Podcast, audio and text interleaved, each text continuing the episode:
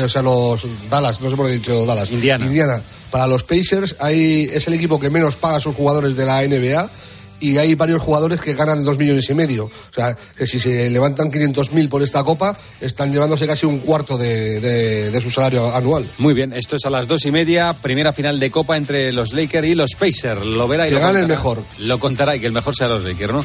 Un abrazo, Sí, Parra. sí, puede ser, sí. Un abrazo. Hasta luego, adiós.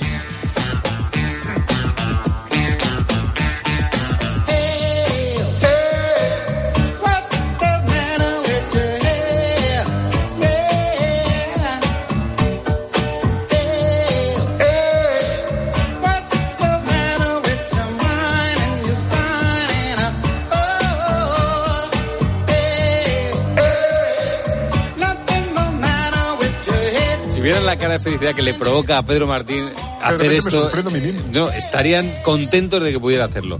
Bueno, les vamos a dejar en la mejor compañía, que es la radio, esta que está sonando, que es la cadena Cope. Que pasen ustedes. Buena noche. Tiempo de juego en Cope. Un año más, el número uno del deporte.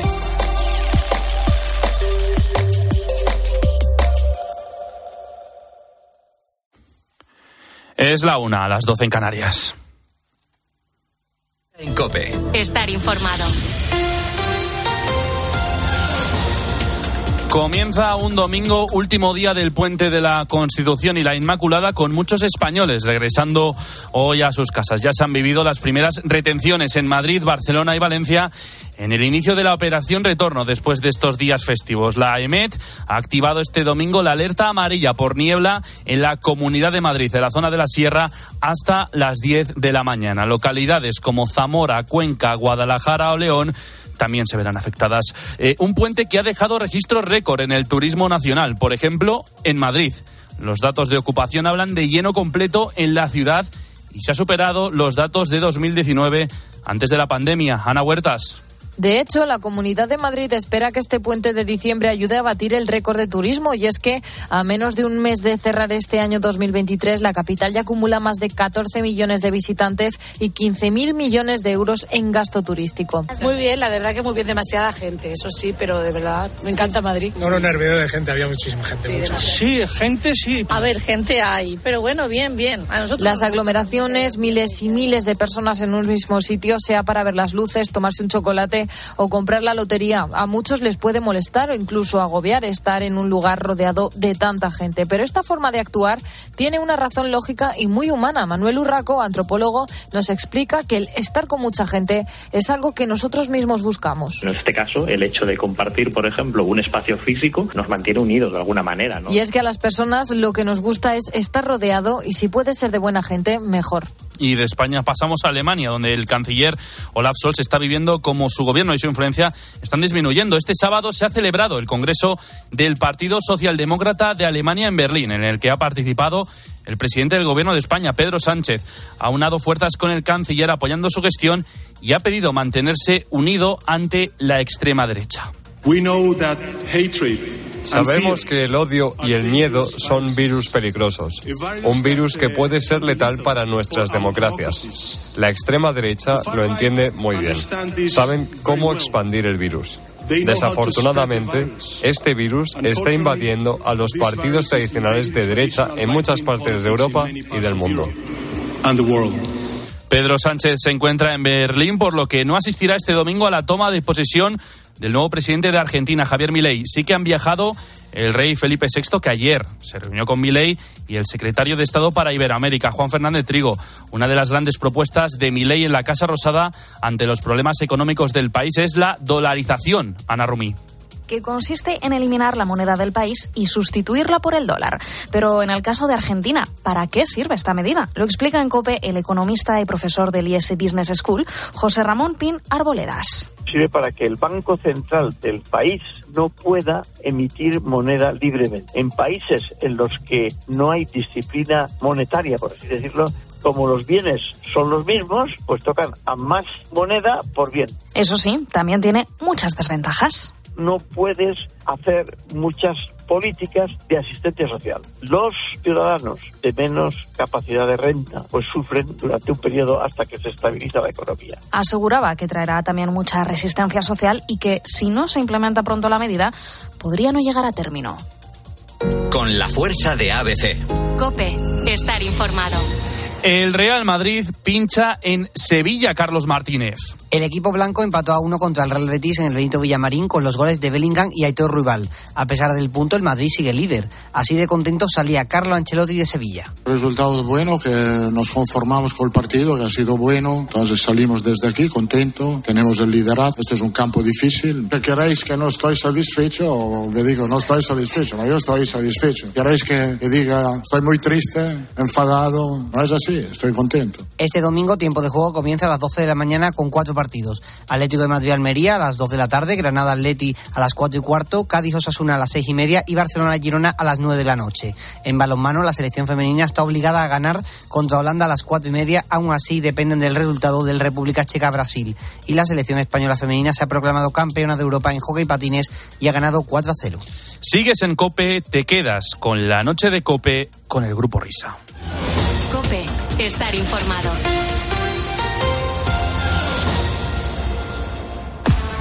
¿Quieres que el partido te vaya como anillo al dedo? Descubre el My Match en exclusiva en Winamax. Crea tu apuesta escogiendo selecciones de un mismo partido y obtén tu cuota personalizada. Imagina tu escenario ideal gracias a My Match y pon una cuota a tu intuición. Winamax, las mejores cuotas. Juega con responsabilidad solo para mayores de 18 años.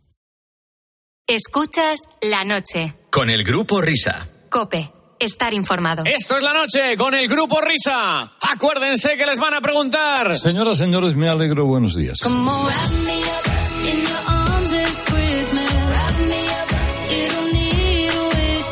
Vamos, vamos, queridos amiguitos, que es Navidad y estamos en la última hora de transmisión de este décimo día del mes de noviembre. No, de diciembre, de noviembre. Pero bueno, ¿en qué mundo vives, amigo?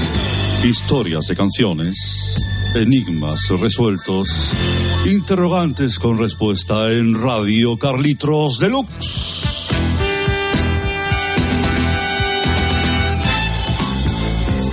La música en esencia.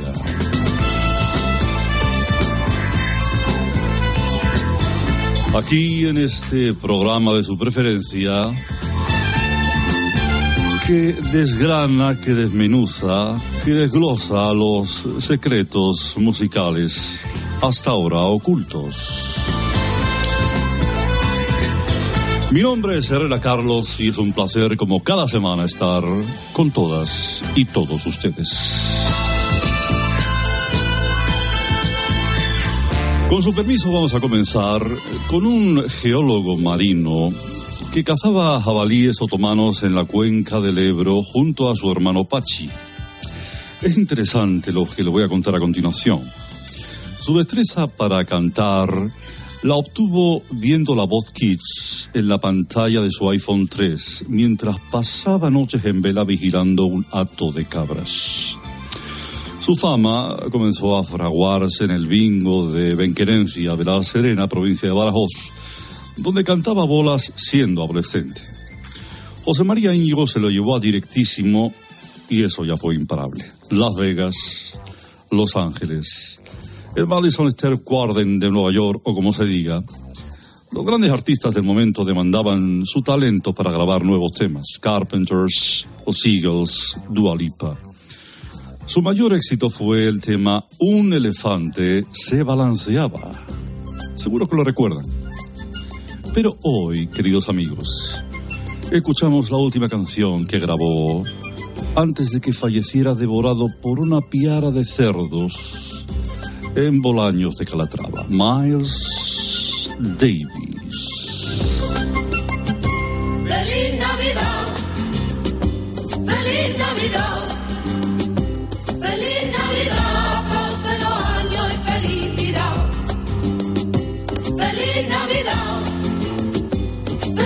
Navidad.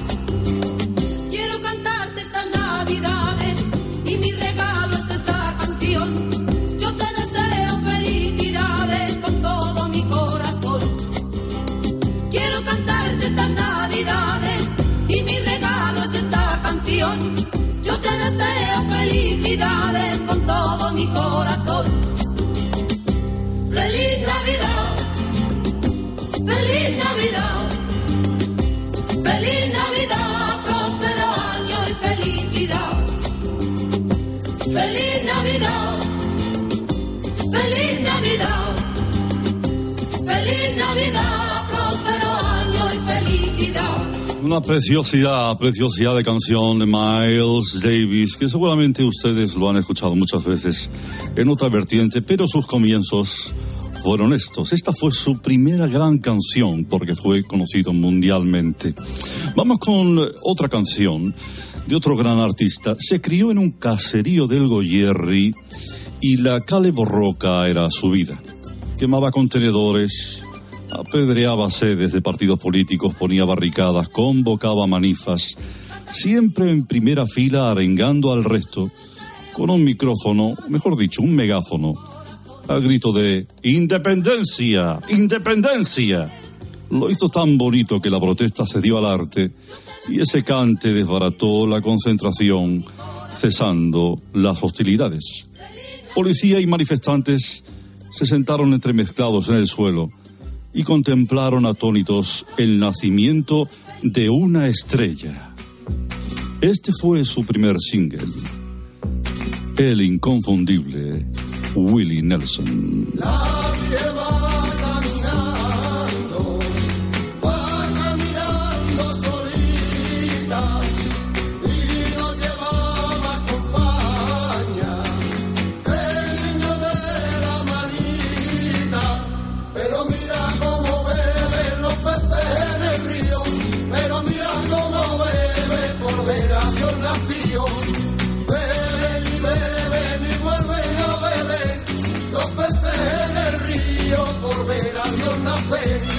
Qué bonito Willie Nelson, Carlos. Esta pieza no la conocía yo.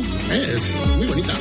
De eso se trata, de que la conozcas a través de esta sección de radio tan Sí, maravillosa. es- digamos que por lo visto tuvo devaneos con otros estilos artísticos, aparte del country y del rock americano. Ay, pero lo que has contado de Miles Davis, ¿eh? que, ¿Eh? ¿Has visto ahí? o sea, me he quedado sobrecogido. Mira, mira, mira. Navidad. O sea, qué muerte tan dura, ¿no? O sea, ser devorado por una piedra de cerdos, tío, es, es durísimo. Feliz Navidad. Feliz Navidad. Y, y ese- y el hecho de cantar, de dejar la trompeta y ponerse a cantar esto, bueno, eso solo lo puedes poner tú.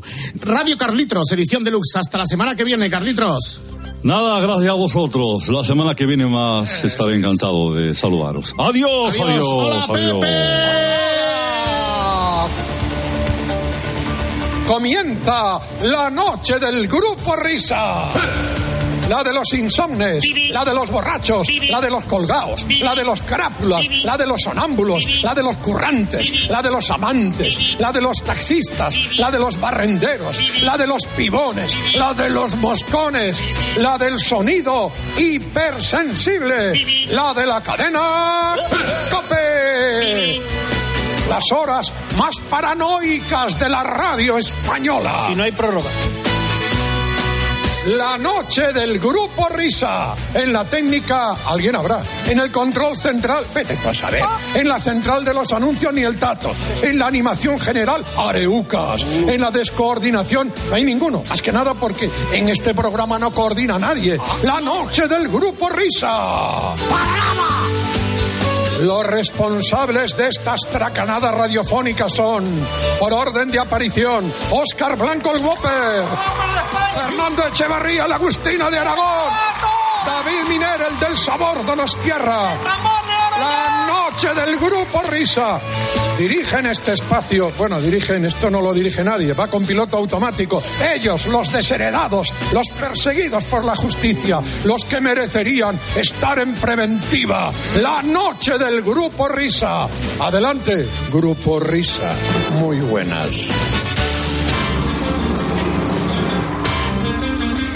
Hola Pepe, ya estamos aquí. Buenas noches a la gente guapa, simpática, maravillosa de este país deportivo y no deportivo. Desfilando por la pasarela de la radio, la triple P, Pedro Pablo Parrado. Periodismo de etiqueta. Let it snow, let it snow, let it snow.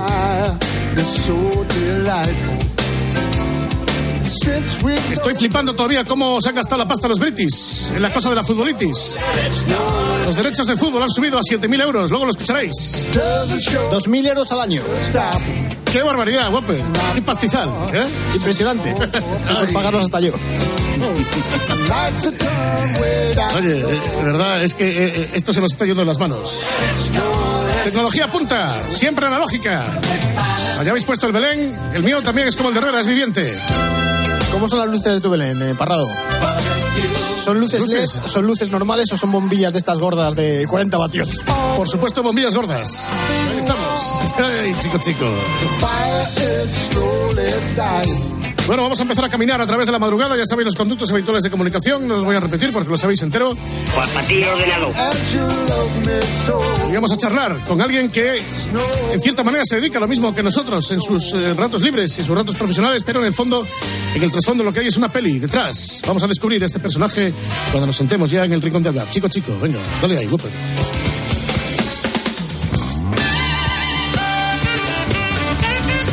Bien, queridos amiguitos, abrimos fuego en esta madrugada de sábado a domingo con una de las apasionantes películas que pueblan nuestra cartelera, cuyo principal intérprete es ni más ni menos que nuestro amigo Julián. Julián López, buena madrugada, Julián. Hola, ¿qué tal? Buenas noches.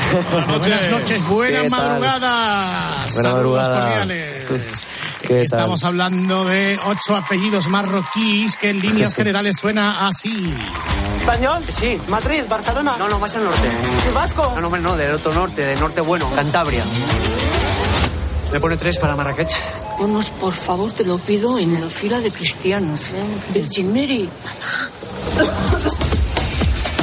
Ay, mirad, un burrito. Ay, cómo me recuerda esto al portal de Belén. Llamamos demasiado la atención. ¿Y si nos quitamos cualquier cosa que nos delate como españoles? Guillermo, Pregunta si eres cristiano. Pero un enamorado del mundo árabe, ¿eh? Cachimba, macaco... ¡Eh, no, no, no, no! ¿Agujas? No, no, no, no. que no duele. ¡Ay, ay, ay! ¡Ay, quema, me! Eh, pues es verdad que no duele. ¿Por qué vosotros de España no gusta a la gente de Marruecos? Eso os ha llegado, que son fake news, pero no. Está parando, está parando. Calma y tranquilidad. ¡No me mates! Mayday, Mayday. Aquí el mirante Willy. ¿Por qué hay tantas gaviotas? Chupa, chupa. Estás colocada. ¿Yo? No, tengo que sí, no. Yo fumo en pipa. España se va a la mierda. ¡Salam! Ocho apellidos marroquíes. Podéis comer, ¿eh? Pero si no tenemos cubierto. Aquí se come con la mano. No, pero con la derecha. La izquierda para limpiarse el culo. ¡Ah! ¡Qué bueno! 1 de diciembre en cines. Bueno, ahí la tenemos a lo largo de todas las navidades, ocho apellidos marroquíes. Yo no sé, este Julián, eh, si es eficaz poner un tráiler por la radio, pero vemos que otras emisoras y otros compañeros lo hacen. Entonces, como Claro. este es un programa underground, aprendemos de los maestros. ¿sabes? Vale, si los otros se tiran por un pozo, vosotros también, ¿no? O Hombre, ¿esto de qué va? hombre. No, no, no, pero, pero eh, es verdad que este tipo de trailers, bueno, yo creo que sí funcionan por, por radio. Sí, ¿no? y, y- y además me consta que mucha gente ya, ya los habrá visto. Y bueno, y mucha gente ha visto la película, de hecho. O sea que muy bien. ¿Por qué el Willy, el personaje central de la película? Es que yo tengo ascendencia de Santander. ¿Por qué, por, por qué es cántabro? Bueno, eso habría que preguntárselo igual a los que pergeñaron la idea en su, en su momento y, y- y al guionista. Bueno, yo creo que, que también responde un poco a... mm, Es, es verdad que la zona norte de España, históricamente, fue una, una zona a la que los musulmanes no llegaron, ¿no? Digamos. Entonces es, es quizá lo más alejado a, a esa cosa de... De, de lo árabe, lo musulmán, ¿no? Los países de- del Magreb, donde, bueno, se puede, donde viene muy bien dibujar a estos personajes para que sean un poco, ¿no? Que tengan todos esos prejuicios porque ellos se sienten mucho más alejados. Pero evidentemente no quiere decir que todos los cántabros sean así, ni muchísimo menos. Hombre, es no, una película de ficción. encima el, norte bueno, dice. El Sí, norte no, bueno. Claro, o sea que fíjate que como, qué defensa hace Guillermo ahí del norte bueno, ¿eh? No, no, bueno, claro, porque hay que decir que tú eres no solamente aficionado, sino embajador del Atleti. Sí, sí, sí. Eh, hace poco, en septiembre, tuve el honor de, de ser eh, embajador de septiembre, ¿no? Lo han estado haciendo durante todo este año, que se cumplen los 125 aniversarios del club. Y, de hecho, la frase que viene después es que vuelve a añadir el vendedor, dice de Bilbao, y digo yo, sí, sí, Bilbao, lo que me faltaba. Y, mm, y claro, eso que piensas, ¿cómo recogerán esto en, en la capital vizcaína, ¿no? Que me, que me ven a, a mí haciendo algo así. Pero evidentemente, insisto en esa idea que no hace falta decirla, ¿eh? ni explicarla, pero mm, cuando alguien ve una película de ficción, no son más que esos, que, que- que personajes. Y es lo bonito también, ¿no? De, de repente decir esas cosas por tu boca. Pero es que aparte tienen también a una paisana en el reparto, como es Elena Irureta. Sí, Elena de Zumaya, que, que es estupenda. Eh, la verdad es que estoy feliz con, con el reparto con las compañeras que he tenido. Elena, tanto como Ele- Elena, como Michelle, como María Ramos. Pues un trío muy, muy, muy, muy potente y, y he aprendido mucho con ellas y me, sobre todo me he divertido mucho con ellas. Me he reído mucho, no solo con el equipo artístico, con el técnico también. Fue un rodaje especialmente divertido, ¿eh? y, y no, y no se da siempre. Es decir, siempre se procura que haya buen ambiente en los rodajes, donde trabaja muchísima gente, donde hace gente cosas muy distintas, pero en este en concreto, el día que nos despedimos todos, joder, fue como, te deja la novia, ¿sabes? Que te quedas ahí chafado porque compartimos muchísimas cosas, muchos viajes, muchas comidas, cenas, risas, bailes, eh, discotecas, no sé, estuvo, estuvo fenomenal. Claro, es que esa es otra. ¿Qué tal es el, el trabajar en Marruecos? Pues muy bien, de decirte que de hecho arrancamos el rodaje allí, cosa que también agradecimos porque mm, de alguna manera ya te sitúa en lo que queríamos mm, llevar a cabo con los personajes, sobre todo en el primer tercio de la película, ¿no? Esos personajes que les da miedo, les da fobia ir a, a un país de esas características. Entonces est- empezar la película por allí fue, fue muy guay porque era como que te sitúa mucho y, y- y no hay nada como, como viajar al sitio donde tú has leído el guion y que no haya ninguna mentira con eso, sino que estés allí, en esa huira, ¿no? Eh, con los marroquíes, que nos acogieron eh, muy bien, nos dieron de comer fabulosamente bien, de una gastronomía impresionante, comimos cosas riquísimas. ¿Con la mano derecha? Y- con la mano derecha, sí, sí, allí se suele comer con las manos y oye, es una cosa que, que te conecta también con, con la naturaleza, ¿no? Lo que es comer con las manos es algo también, pues bueno, oye, si te las lavas primero y te las lavas después, ¿qué problema hay, no? ¿Qué problema ¿Verdad? hay, efectivamente? No, exactamente. ¿Verdad, amigos? ¿Qué, qué te iba a decir? Digo, para centrar, para hacer una sinopsis de la película, pues todo Sí. parte de, eh, de, de Willy que le deja a la novia. A partir de ahí sigue tú, ¿qué paso estás? Trabaja, anda, haz la sinopsis tú. Bueno, eh, he de decir, he de decir el, el guiño de Willy viene, viene un poco después en la película, ¿eh? No anticipemos, pero, o sea que, que- pero eh, Guillermo, em, bueno, quiere, quiere recuperar a su exnovia, eh, Begoña, eh, Michelle Jenner, a toda costa, porque quiere seguir perteneciendo, bueno, a una familia pudiente, cántabra, dueña de, de una conservera, y entonces a toda costa pues quiere recuperarla, y, eh, bueno, se le presenta la ocasión porque eh, hay un vídeo póstumo que deja el viudo de, de Carmen, de Elena Irureta, pidiéndoles que por favor viajen a Marruecos sin dar muchas explicaciones a la embarcación emblema de, de la conservera, que tienen que recuperarla, que está allí, no le dice por qué está allí ni nada. Entonces es una cosa como muy misteriosa. Entonces eso llega a oídos de Guillermo y de manera civilina se apunta al viaje diciendo esta es la mía, si les acompaño ahí como, como de protector, igual puedo recuperar a esta familia. Y claro, una vez que llegan a Marruecos hay un descubrimiento gordo y es que hay una hija no reconocida de, del recientemente fallecido marido de Carmen y ahí se complica la cosa. Bueno, más que se complica es que, claro, empiezan las aventuras, empiezan a mezclarse los unos con los otros y ahí empieza a despegar la película con multitud de, situaciones divertidas y de aventura, porque pasan muchas cosas. Ocho apellidos marroquíes. Julián López. Muchos conocéis a Julián López, supongo, ¿no? Ya tiene una trayectoria, como se dice ahora, dilatada en el sector. Para los que no conozcáis a Julián López en profundidad, Sí. ¿eh? aquí hay un mix de sus mejores jugadas. Dale, Whopper. Padre igual que yo somos de esquijama. Y yo me lo sigo poniendo todavía. Es mi preferido, de dos piezas, de felpa, muy abrigados así en invierno. Yo me los pongo como, como hace mi padre. Se pone la parte de arriba primero y la de abajo encima de la de arriba. Pero yo añado otro matiz, que es los calzoncillos también por encima, ¿no? El doble cierre de seguridad que le llaman. Antes de empezar el texto en turno, voy a ver si mi primo me quiere decir algo. ¿Qué pasa, primo? Eh, así es. Que, que te iba a decir, como cumplo pronto los años, ¿sabes Sí. si me regalas un, un mono? Que hace tiempo que quiero tener uno. ¿Un mono? ¿Para qué quieres tú un mono? Pues para que me haga compañía y, y me haga la cama y me cocine, me peine. me- ¿Que te peine el mono? Tener al lado, claro. Sí, hombre. Sí. ¿Sabes lo que pasa? Que es que algunos monos son violentos. ¿Son violentos? Conmigo no, que no tenga violencia, ¿sabes? Que le meto así con el bate de béisbol en la cabeza, ¿sabes? Y le acaba la violencia, ¿sabes? ¡Lo mato! ¡Lo mato al mono! Y no nos olvidemos que los chinos se caracterizan por dos cosas principalmente, ¿vale? su comida y sus torturas, valga la redundancia. Que no digo que, no digo que esté mal la comida, ¿eh? no digo que esté mal que cada uno hace lo que quiere con sus mascotas, pero aquí... Pues tú un perro, a lo mejor le empiezas a decir, no, no muerdas, no le muerdas, que eso está mal. El perro te está mirando, a lo mejor estás, eh, lo que oye el perro es, "Ibi helis levers, ibi glile, ake levers lisis". Aparte que además parece que, parece que los perros no nos ven tampoco con nuestro, nos ven con- a todos con la cara de Pedro Piqueras, es una cosa que están investigando ahora últimamente. Que ya ha terminado el chiste este que empecé a componer hace tres meses. Ah, que tú los chistes los compones, no los inventas, los Lo, compones. lo compongo. Y además este bueno que este va a causar sensación este verano, ya verás. Te lo, lo- lo cuento. ¿Podemos decir que es el- podríamos estar hablando del chiste de verano? ¿De verano o del lustro? Caramba. Cuéntalo. ¿Escupo? Escúpelo. Mira, uno que va a comprar el pan, ¿no? Dice, deme, o sea, dice, buenos días. Eh, deme una barra de pan. Y, y le contesta la, la dependienta, las siete menos cuarto. Entonces él le dice, "Eh, pero le he pedido una barra de pan, no que me diga la hora. Y dice la otra, yo es que a ti no te conozco de nada, te digo lo que me sale a los cojones. Eres tan idiota que me acojones. Eso es verdad.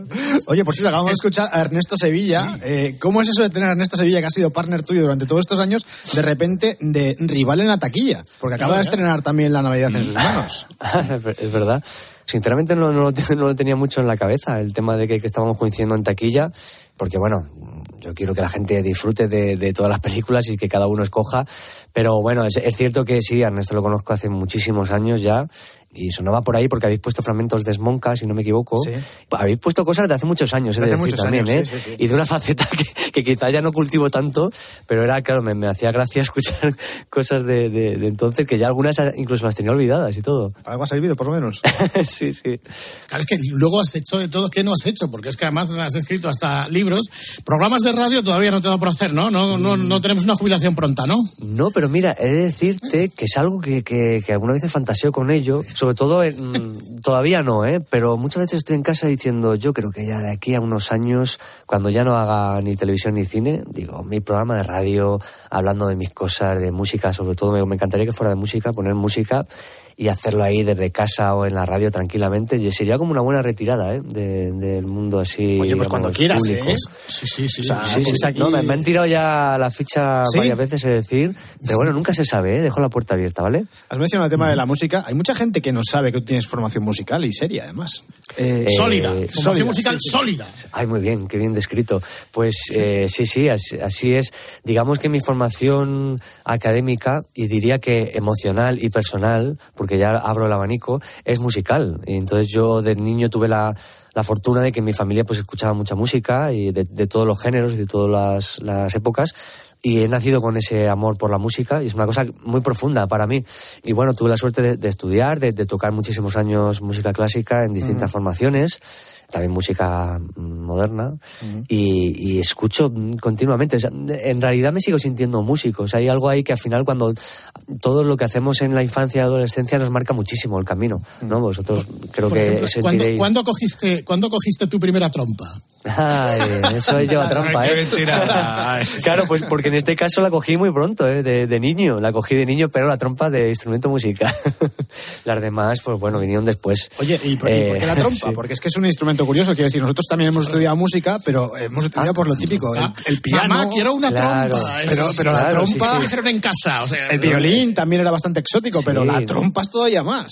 Es mucho más, es mucho más porque al final, lo- eh, si no te quieres complicar, tú eso, el piano, la guitarra, lo digo desde el punto de vista de dar explicaciones, ¿vale? Pero la trompa es verdad que, que es un instrumento muy minoritario, que yo reivindico todo, todo el rato porque me parece un instrumento bellísimo, muy por descubrir y, y que invito a la gente a que lo haga, que suena mucho, por ejemplo, música de cine. Es lo que te iba a decir. Mucho John Williams, mucho Star Wars. Sí, por supuesto, por supuesto. Y bueno, es un instrumento, ya te digo, muy, y muy difícil, es decir, muy difícil, lo digo de manera objetiva, es muy difícil porque es muy traicionero, es un instrumento, bueno, pues muy, muy complicado, pero que, que es bonito. Pero y- es y- cómodo, fácil de llevar. Sí, bueno, pesa lo suyo, eh, cuidado. ¿Pesa? eh, Sí, sí, pesa un poco, pesa unos Menos que un piano.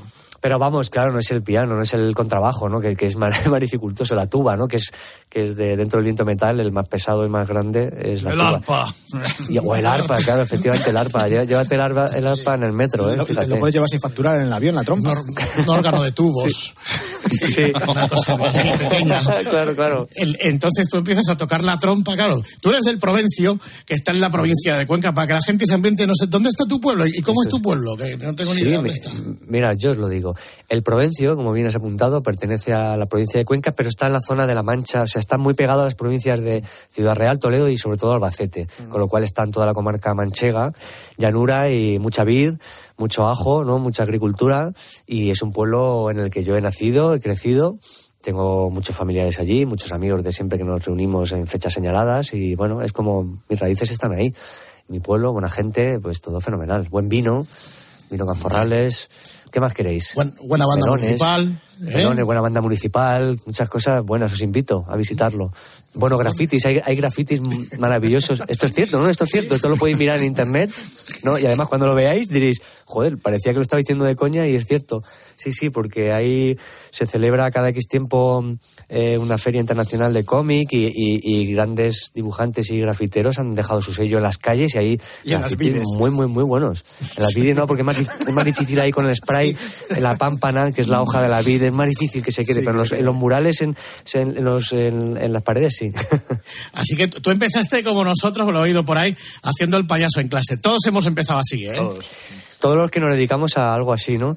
Sí, es que claro, en la- vamos a ver, cuando tú eres chaval y estás en una clase con más gente, tienes que ganarte ahí un poco el terreno. Y yo, mi manera de hacerlo era sobre todo esa. Yo cuando vi que hacía el payaso se me daba bien, la gente se reía, pues hacías amigos, ligabas, este tipo de cosas. Al final es una relación social y venían bien. Entonces le debo mucho a eso, claro que sí. No- jamás pensé que luego me iba a valer para ganarme la vida, pero bueno, fíjate. Es lo que Y te iba a vosotros- preguntar. ¿Cómo, Claro. cómo te diste cuenta de que podías amortizar el tema de las payasadas? Cuando te echaron. Pues, eh, pues fíjate, eh, no, no, es decir, mira, os voy a decir concretamente un momento vital en el cual empiezo a pensar algo así, y es que, y tiene que ver, voy a unir las dos, los dos temas de los que hemos estado hablando hace unos instantes. Eh, yo estoy estudiando música y estoy ya, pues eso, hacías tus bolos musicales, etcétera, y, y cuando una vez que llego a Madrid para, para seguir con los estudios musicales en el conservatorio, luego estar en el conservatorio superior y eso, claro, tienes que pagar un alquiler, tienes unos gastos, etcétera, y cuando empecé a hacer cosas en lo que era antes Paramount Comedy, que empecé a hacer cosas en- en- ya en La Hora Chanante, ¿no? Algún monólogo, don- donde, eh, em- empezaba a ingresar dinero, es cuando empecé a decir, bueno, tengo que, que pedirle dinero a mis padres y puedo pagar el alquiler, tener mis gastos y de, de alguna manera estaba haciendo ese cambio, ¿no? De decir, uy, estoy como viviendo de esto, me está sirviendo para, para pagar los estudios y, joder, qué bien. Y ya como que te sentías un realizado, ¿no? Y ahí se empezó a cambiar la cosa. Y a sentir que, que, que, bueno, que igual si me subía a este tren podía, podía vivir. Así que, bueno, así fue. No sé por qué de repente eh, te he visualizado eh, tocando en, en público, yo qué sé, en, en algún bolo o algo por el estilo, y entre el primer movimiento y el segundo movimiento, mientras el resto de los músicos están pasando las hojas, tú de repente te, te levantas y cuentas un chiste. O, Pues, pues mira, sí, sí, pero eh, y, los que han, los que me conocen de aquella etapa lo saben que yo me, me gustaba mucho separar ambas cosas. Yo cuando estaba eh, tocando un- en- o ensayando con una orquesta, con un grupo de cámara, con una banda de música, donde fuera, en el conservatorio, por supuesto que era gracioso en las clases o, o fuera de ellas, pero luego tocando en el escenario no se me ocurría, era como que quería ser muy serio con... Serio en, el buen sentido, por supuesto, no una cosa solemne y tal, que yo también hu- huyo de eso, pero como que me gustaba separar. Y al revés, ¿eh? Cuando en, haciendo chanante, muchachada, etcétera, querían que, que a lo mejor me llevara el instrumento, que hiciéramos algún gag con el instrumento, yo decía, no, no, el instrumento no. es para tocar y yo aquí estoy haciendo otra cosa. Y era así muy, muy separatista con eso. Qué bueno, pero no te- y no tocabas, lo digo porque no sé de qué manera entró el cine o la música del cine, que es lo que has hecho después y es lo que has amado después, eh, pues en aquella época. ¿No, no tocabas con la trompa en algún momento la, la guerra de las galaxias o algo de Sí, Williams? por, algo por- de- por supuesto, sí, sí, sí, porque claro, yo Claro. era amante de la, de la música de cine, que era como la música clásica moderna, ¿no? Entonces la música de cine, de hecho, ahora que lo hemos nombrado, Ernesto y yo cuando compartimos, est- estás intentando, mira, mira, a ver, sigue, sigue. Mira, ¿vale? Es algo así, ¿no? Más o menos. Una nueva esperanza, ¿eh? Sí, Qué sí, a. New Hope. Eh, a New Hope. Pues, eh, eh, mira, Ernesto y yo, antes que lo hemos nombrado, fantaseábamos con que él iba a ser director de cine y yo iba a, a componer las bandas sonoras de sus películas. Qué bonito. Y al final ha sido algo parecido. O sea, nos hemos involucrado los dos en, en el cine y en la televisión, haciendo quizá otras cosas, sobre todo delante de, la- de las cámaras, aunque él también es realizador. Pero sí, sí, la, la conexión cine eh, y música ha sido muy potente. Y yo, vamos, eso lo llevo muy a gala. ¿Y la conexión Ernesto-Julián cómo fue? Pues de manera muy directa y muy animal, y me entenderéis cuando esta frase cuando la diga. Y es que eh, fue de una manera muy concreta. En, la residencia universitaria, en Cuenca, esperando en el comedor, pues nos encontramos en el pasillo y, surgió pues que uno dijo no sé qué broma a colación de algo, o sea, estamos un grupo de chavales. Yo le seguí la broma, él me la siguió a mí y de eso que te miras y te decía animal porque es como cuando se vuelven los animales y se reconocen. O sea, fue una manera muy, muy animal y muy natural. Que sabes que te entiendes, como que en un segundo Que conectas. notamos los dos que conectamos mucho.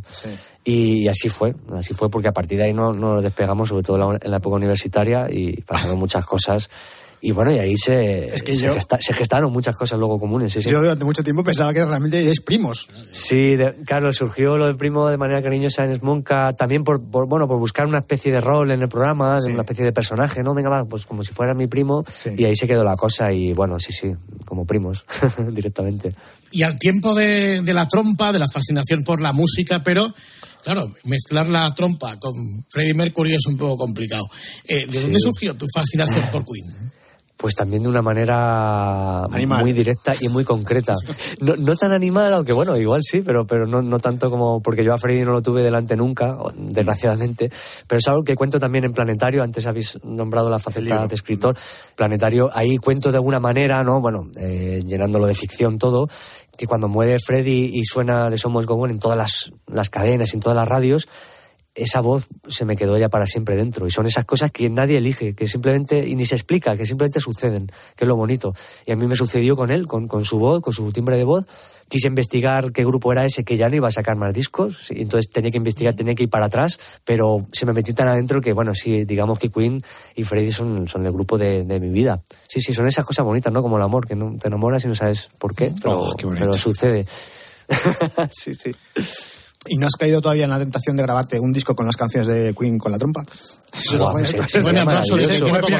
14 De hecho, voces ahí con la trompa, tiene que estar Sí, bien. he, he de decir que, que la última etapa como músico eh, tenía una formación que se llamaba eh, Mancha Brass, que éramos un quinteto Ajá. de viento metal y, y más batería. Mancha Y Brass, ya- eso está muy bien. Sí, sí, sí, hicimos con... Ahí sí, fíjate, ahí sí que en, esa, en esos conciertos, que eran muy amenos y tal, sí que yo aportaba mi, mi granito de arena con el humor. Y hacía un poco de, de de ceremonias, entonces yo tocaba como, como uno más, pero luego presentaba los temas con diversión y eso. Y llegamos a hacer una versión de Bohemian Rhapsody en el, en el repertorio de, de aquella época. Y claro, mi sueño hubiera sido hacer, efectivamente, es un disco entero o un concierto monográfico con toda la música de Queen adaptada a quinteto de metales con batería. Y fíjate, es una espina que tengo ahí clavada. Pero bueno, al menos pude sentir lo que es tocar Bohemian Rhapsody instrumentalmente, que no es por nada, pero nos quedó muy bien y sorprendía mucho al público cuando lo hacíamos. Me está diciendo David que tiene una trompeta por ahí a mano, ¿la tienes? Sí, sí, sí. Ah, sí. Por favor, ¿Te vas a eh, dejar de tocarla? tocar, pa- en, en- en homenaje a Julián. Sigue, Ay, muy bien. Ey, cuidado, eh, cuidado. Vas a morir. Uy, uy, uy. Te va a pegar. Uy, uy, uy, que como saque el cuchillo ya verás. Sí, sí, exactamente. Va, va- va a haber detenido. Te va a pasar como con el mono. Sí, sí, va a haber detenido. ¡Ese muchacho! Vale, vale, basta en la niebla. Eh, volviendo, volviendo a la peli, ¿qué te pasa a ti con los barcos, macho? O sea, es verdad que, que no que tienes aversión al barco, que no puedes con el barco. Buah, sí, sí. Y esto, mira, y esto entronca. Pues ve- entonces con que- la patera mejor todavía me lo pones. Bueno, no. Sí, pero veis que entrevista más, Oh, más, yeah. bien, más bien hilada, porque esto conecta también con esas cosas Claro. que, no se, que no se eligen, sino que suceden y que no se explican. A mí me pasa una cosa con las embarcaciones y con, claro, con la oscilación que provoca las olas y el mar y eso, que, que yo es que me mareo muchísimo y al punto de casi me, me desmayo. Entonces ya quisiera que no me pasara, pero me pasa. Y a mí me pasa, tengo un, un serio problema con esto. De hecho, en mi vida personal yo, yo, o sea, yo no, yo no subo a embarcaciones. Eh, Rara vez lo he hecho y siempre muy cerca de la orilla y en vacaciones y eso con amigos, como con pareja, lo que sea, no, no, no, no lo hago, no lo hago porque no, no puedo, no puedo. estás a es mi talón de Aquiles, no, no. Soy Rafa Alcorta, Julián. Oye, me cago en la leche. Rafa. O sea, estamos Hombre, aquí hablando de la TT. O sea, que si ganamos una liga de que subís a la gabarra no te subes, me cago en la leche. Hombre, Joder. ahí sí, porque ¿sabe por qué? Porque la ría, cuando pues, a su paso por Bilbao, son aguas tranquilas. Entonces ahí sí puede ser. Yo hablo ya del mar, de mar abierto, de oleaje, etcétera, ¿sabes? O sea, esa oscilación, no, no, pero la ría, con el barco en movimiento y por la ría de Bilbao, Mm. joder, ya quisiera yo que, que sucediera eso y pronto, ¿eh? Además. En la peli que como lo has hecho con pastillas. Es lo que te iba a decir, con pastillas o con pantalla azul. Bueno, mira, eh, en la película eh, sí hay un poco mezcla de todo, ¿vale? Eh, ahí también tuve un doble que al pobre también le ocurrió lo mismo. ah, eh, ah, pero, pero tiene un doble, sobre, sobre todo los planos amplios, los planos aéreos, pero luego eh, también había croma, porque, porque, bueno, por una cuestión de producción también se tenía que hacer muchas escenas con, con croma. Y fue una mezcla de, de- Estuvimos como varios días con lo del barco y la patera, y es una escena com- complicada de rodar. Siempre rodar en, en el mar es muy, muy, muy complicado. Mm. Y bueno, yo tomé todas las precauciones posibles, pero aún así me dio el. el- Sí, no que sé, un blackout. el- Eso es, sí, sí, me, me- me dio y ya está. Y me tuvieron que llevar a, puerto. a puerto y dejarme allí, soltarme allí como sí, muñeco. Sí, sí. Me pareció curioso, porque esto es como se dice Tom Cruise. Bueno, a mí esto de volar me parece que no. Claro, sí, o sea, imagínate, to- o sea, Tom Cruise a mi lado, o sea, Tom Cruise se reiría tanto de mí, diría, pero bueno, el O mierdecilla sea, de y tanto contigo, que, que no tiene nada que ver. Bueno, y también, es- exacto, es decir, es decirlo. Vamos a, vamos a ser también así, no vamos a, a barrer para casa. hay que valorarse, decir hay que, hay que sentirse guapos, como dices tú. Por supuesto, y Tom Cruise, a ver, es un animal escénico y hace las cosas que hace, cuidado, ¿eh? que además yo soy muy de la saga de, de Misión Imposible Sí, sí, yo también. y es alucinante las cosas que hace. ¿eh? Es, es, que es Entonces, llevar el cine a otro nivel, lo de este chaval. No, no, total, total. Pero él no puede hacer igual la comedia como la hago yo, ya está, ¿ves? Eh, ya Oye, está, que, me, que me eche un poco de flores de vez en cuando no está mal. No, no, es que, como dices tú, hay que echarse las flores. Hay que decir, cuando la gente, cuando la gente es buena, cuando la gente es guapa, hay que decirlo. Claro, claro. Sobre todo porque, vamos, yo no tengo ni su ni lo que ha ligado él, ni su dinero, ni, ni su nada. Pues imagina nosotros. O sea, que- de todas formas, menos mal que lo que te da aprensión es el tema de navegar, porque si te diese aprensión el tema del avión lo tendríamos fastidiado, porque todas las películas te tocan cada una en un sitio distinto. O sea, cuando no estás en Berlín, estás en China, cuando no estás en Sí. Marruecos, o sea, yo yo creo que de, de todo el elenco de actores españoles debes ser de los que más viajas. Muy viajado. Bu- Bueno, la verdad es que, que, fíjate, en, eh, es verdad que ya llevo una trayectoria en cine, pero que tampoco es muy habitual rodar en otros países y he tenido la suerte de, sí, eh, de estar en Hong Kong, Berlín o, o Essaouira, en Marruecos. Eh, Está muy bien. Hemos rodado también mucho en Canarias, que también hay que coger el avión. O sea, el avión lo tiene que coger para, para rodar. Y es maravilloso, porque como decía también al principio, cuando ruedas una película que sucede en otros sitios y vas a esos sitios, es que te da mucho también para personaje, para la historia. Y es lo bonito de nuestra profesión. No sé cuál será mi siguiente destino. Fíjate, y Vamos nosotros, a ver, y nosotros aquí encerrados todo el día. de verdad, es Y vosotros ahí, fíjate, qué injusta la vida, ¿eh? Pero venís un día conmigo. Pues ¿Por sí, qué no venís oye, día? no- nos metemos en la funda de la trompa. Alguna película. No hay ningún problema. claro, metéis en la funda y ya está. Yo os llevo y no pasa nada. Y hacéis vuestro programa desde allí, todo eso, claro. Bueno, muchas cosas que nosotros no conocemos de los marroquíes, pero también los marroquíes no conocen muchas cosas de nosotros. Está todo, ya sé que por nuestra parte, pues... en- Las en parte sí, hipotecas. pero, exacto, pero la, la de ellos también nos tienen en algo estereotipados o no. Sí. Digamos, Sí, esto sirve de- para acercar. Sí, y de hecho, y en la película sale también. Y mira, esta película que habla de, de prejuicios, de cómo nos vemos desde fuera, cómo son los puntos de vista distintos, ¿no? Eh, con un país además tan cercano y a la vez tan, tan alejado, eh, con, con muchas, ¿no? Con el idioma, con las costumbres, con muchas cosas. Hay que tener en cuenta que en esta película eh, hay integrantes eh, marroquíes como son Hamza Saidi, Ayub El Hilali, a- Adelitaf eh, Widar, creo que lo he dicho bien, si no que me perdone, Widar, que maravilloso.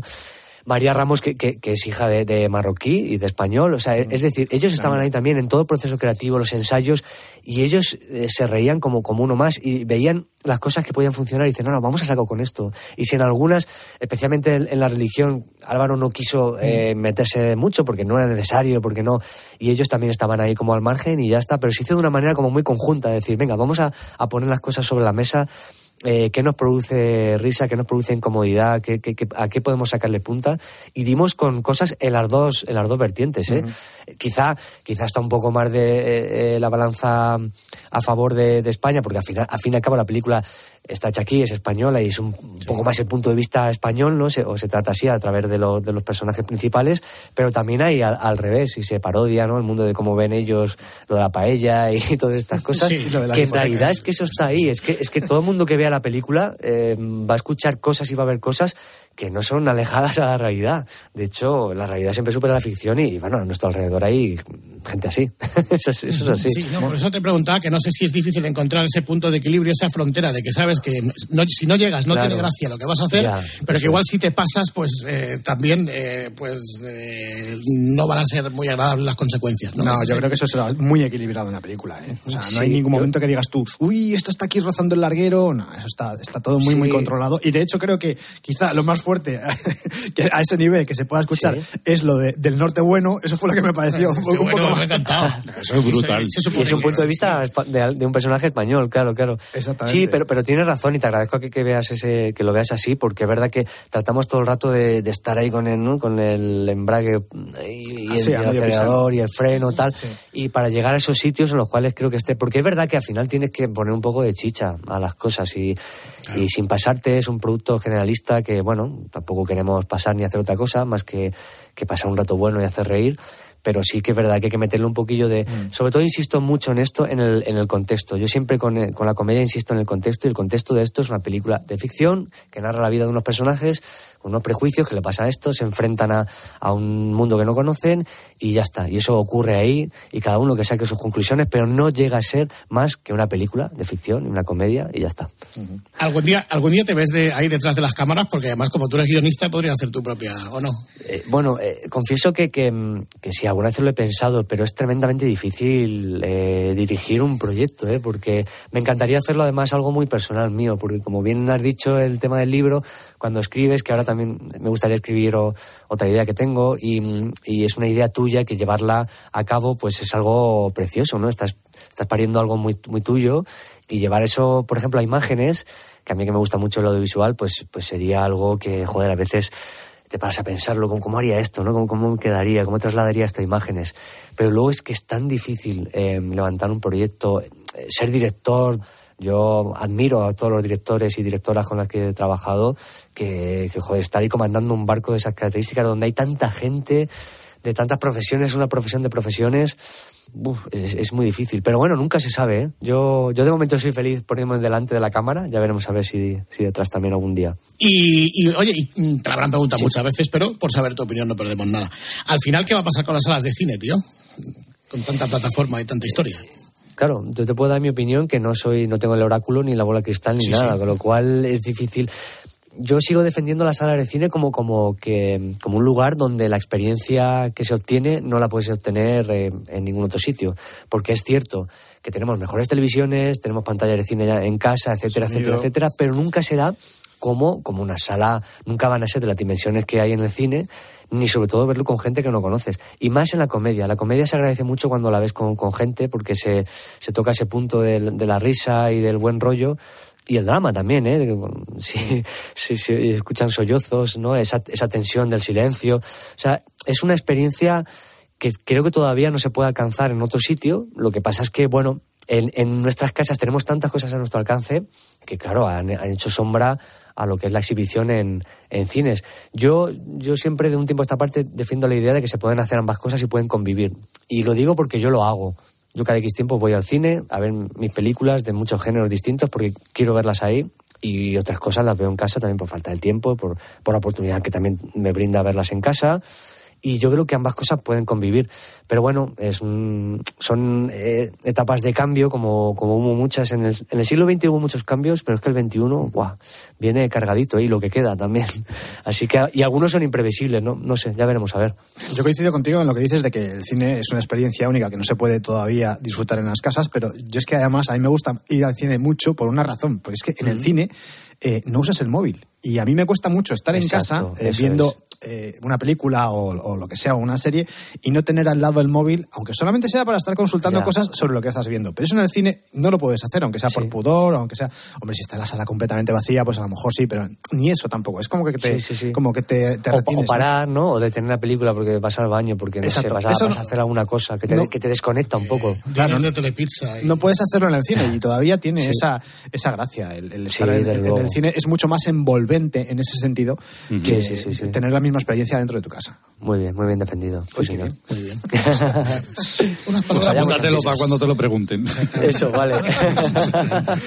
Esto eh, que le dijiste el otro día a Alberto Herrera y nosotros no vamos a ser menos que él, aunque sea nuestro jefe, porque nosotros no tenemos más que jefes.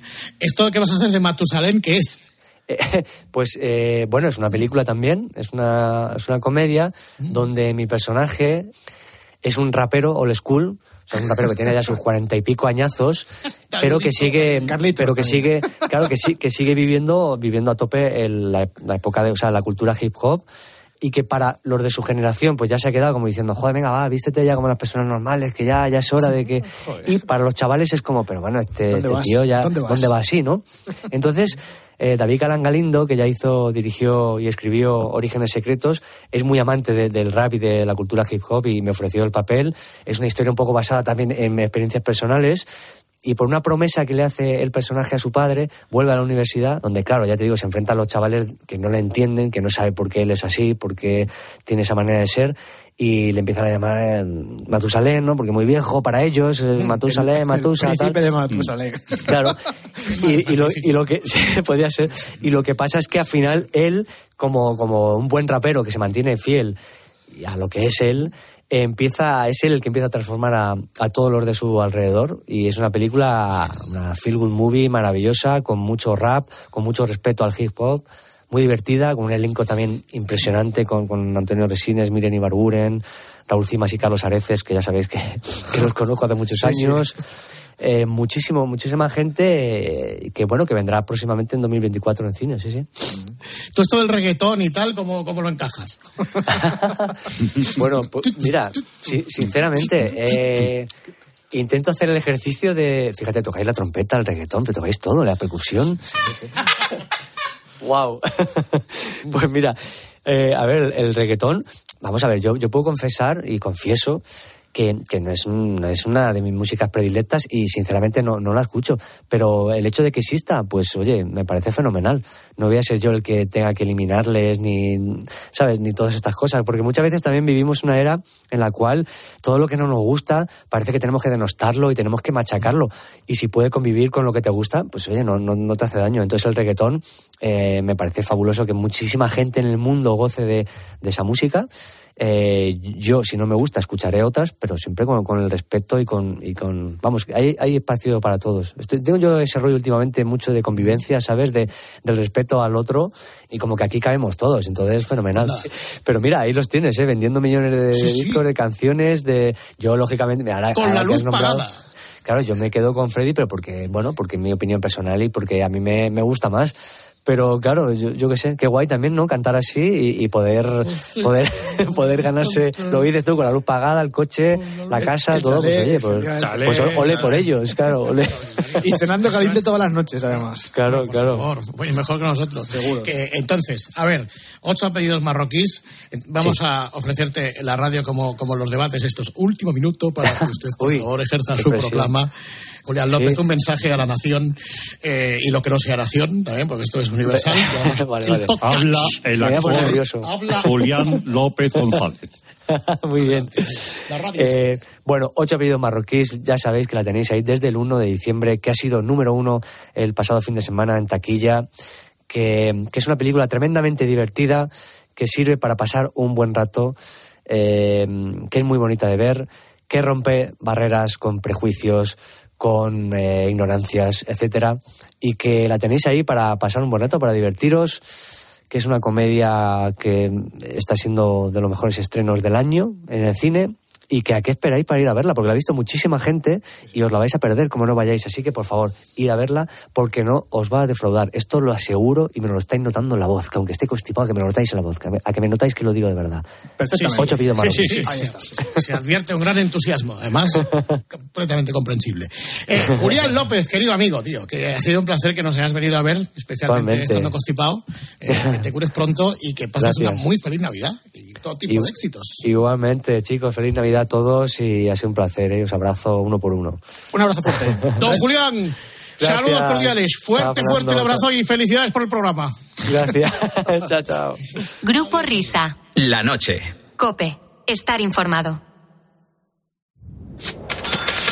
Si afecta tu bolsillo, le interesa a Carlos Herrera. Oye, la mayoría de las empresas en España son pequeñas. ¿Eso influye en la economía? Influye mucho además porque ahora mismo solo disponemos de algo menos de 6.000 empresas que empleen a más de 250 trabajadores, lo que apenas representa el 0,16% del total. Y este dato es crucial. Carlos Herrera, Marc Vidal y tu economía. De lunes a viernes desde las 8 de la mañana. En Herrera en Cope. Escuchas la noche. Con el grupo Risa. Cope. Estar informado. Esto es la noche con el grupo Risa. Acuérdense que les van a preguntar. Vamos, vamos, vamos, que ya está preparando la San Silvestre Vallecana para final de mes y para recibir al año nuevo nuestro gran Gregorio Parra. Hola, Gregorio. Hola amigos, ¿qué tal estáis? Muy buenos días. Saludos. A las 2 de la mañana, buenos días. Buenos días. Hay muchos que se levantan a correr eh. precisamente para preparar a San Claro, Silvestre. ahora, ¿eh? Claro, claro. Que- No va a correr hay nada, Juan, pero este año no va a correr ya. ¿no? vamos a correr, si yo estoy ya para correr. No, no, no, en serio, me encantaría poder correrla, pero no tengo condición física suficiente y necesaria. De base. Como decía Luis Aragonés, condición física de base, ¿no? De base, De base y, y de largo Bueno, tampoco. oye, pues yo quiero saludar y dar los buenos días a todos aquellos que ahora mismo están escuchando la radio y que precisamente por esta conversación que estamos teniendo han decidido correr a San Silvestre este año, aun, aun- aun pesando 130, 140 kilos. Ánimo, compañeros. Bueno, vamos con la petición de esta hora, esta hora de la noche, Juan Pablo Ruiz, que simplemente nos escribe un correo electrónico diciendo que ahora que estamos en estas fechas, por favor, poned un villancico, el que queráis, de cualquiera de vuestras versiones, a vuestra elección. Eh, querido Juan Pablo, después de haber efectuado el sorteo ante notario, la bola ha caído en... Me digas, Pablo Echenique. Hola, Pablo, feliz Navidad. Buenas Navidad, buenas noches, ¿cómo estáis? ¿Dónde estás tú?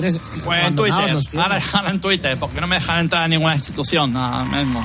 ¿Vosotros Oye, qué tal? ¿La familia, todo? Bien, todo bien. ¿Te has enterado de que tu otro amigo Pablo ha roto con su mar? No sé qué, qué pasa con Yolanda. Bueno, ah, no, me he enterado. Estoy un poco, estoy un poco desconectado. ¿Qué, ha- qué ha- qué ha pasado? Yo voy a ser como Belén Esteban. Yo no soy tu chacha, tío. Míralo Ah. y, y luego ya comentas. Pero si nos acordamos de tu villancico. Qué alegre villancico. El Yo soy Pablo Echenique. Qué bonito. Venga, va, Yo va para ti, Juan Pablo. Chenique, ya llegó la Navidad, aunque empezó hace tiempo, para el Partido Popular. Casado y Díaz Ayuso, cantarán Noche de Paz. Qué tiempo. Y no ha pasado nada, y pelillos a la mar. Pablo Iglesias este año no se comió el turrón. Y entre tanto en la cunita sonríe el rejón. Yo soy Pablo Echenique y quiero felicitar a Macarena Olona y a Don Santiago Abascal y a José María Aznar. ¡Arriba! Yo soy Pablo Echenique, no debes comer turrón, que es un dulce asqueroso, según Alberto Garzón. Yo soy Pablo Echenique, en mi trineo voy repartiendo regalos como el libro de Rajoy. Que viva la clase obrera, que curra de verdad. No como la Marta Ortega, que no hace más que trepar su pirubidubi. Yo soy Pablo Echenique, uvas no debéis tomar, porque las trajo Franco y el Partido Popular, al que hay que ilegalizar. Yo soy Pablo Echenique, ya llegó la Navidad, que bien me queda el árbol con energía solar. Yo soy Pablo Echenique, vamos todos a brindar por Nicolás Maduro y el presidente de Irán. He montado un nacimiento muy plurinacional. Los pastores son de guerra y la mula es de la asunta aragonesista. Yo soy Pablo Echenique, no sé si lo he dicho ya. Los amigos ocupas van a invadir el portal. Eso sí que es Navidad. Yo soy Pablo Echenique y que inclusiva Navidad. Los pastores y pastoros, bueyes, bueyes a cantar. Sigo siendo Pablo Echenique, el año se va a acabar. Todo ha ido sobre ruedas, como yo en particular. Pablo Iglesias este año no se comió el turrón. Mientras Irene Montero se ha adueñado del casoplón. Yo soy Pablo Echenique, vamos todos a comer. Ay García Ferreras, ¿cómo te vas a poner? Mientras tanto seguiré montando el ¡Wow! Maravilloso. Feliz Navidad, Pablo. Igualmente para todos. Adiós.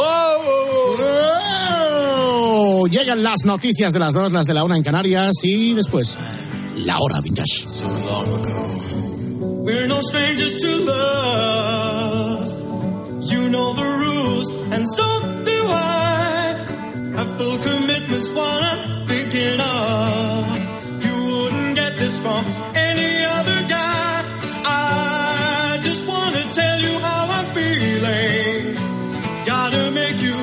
understand. I just want to tell you how I'm feeling. Gotta make you understand. Never gonna give you up.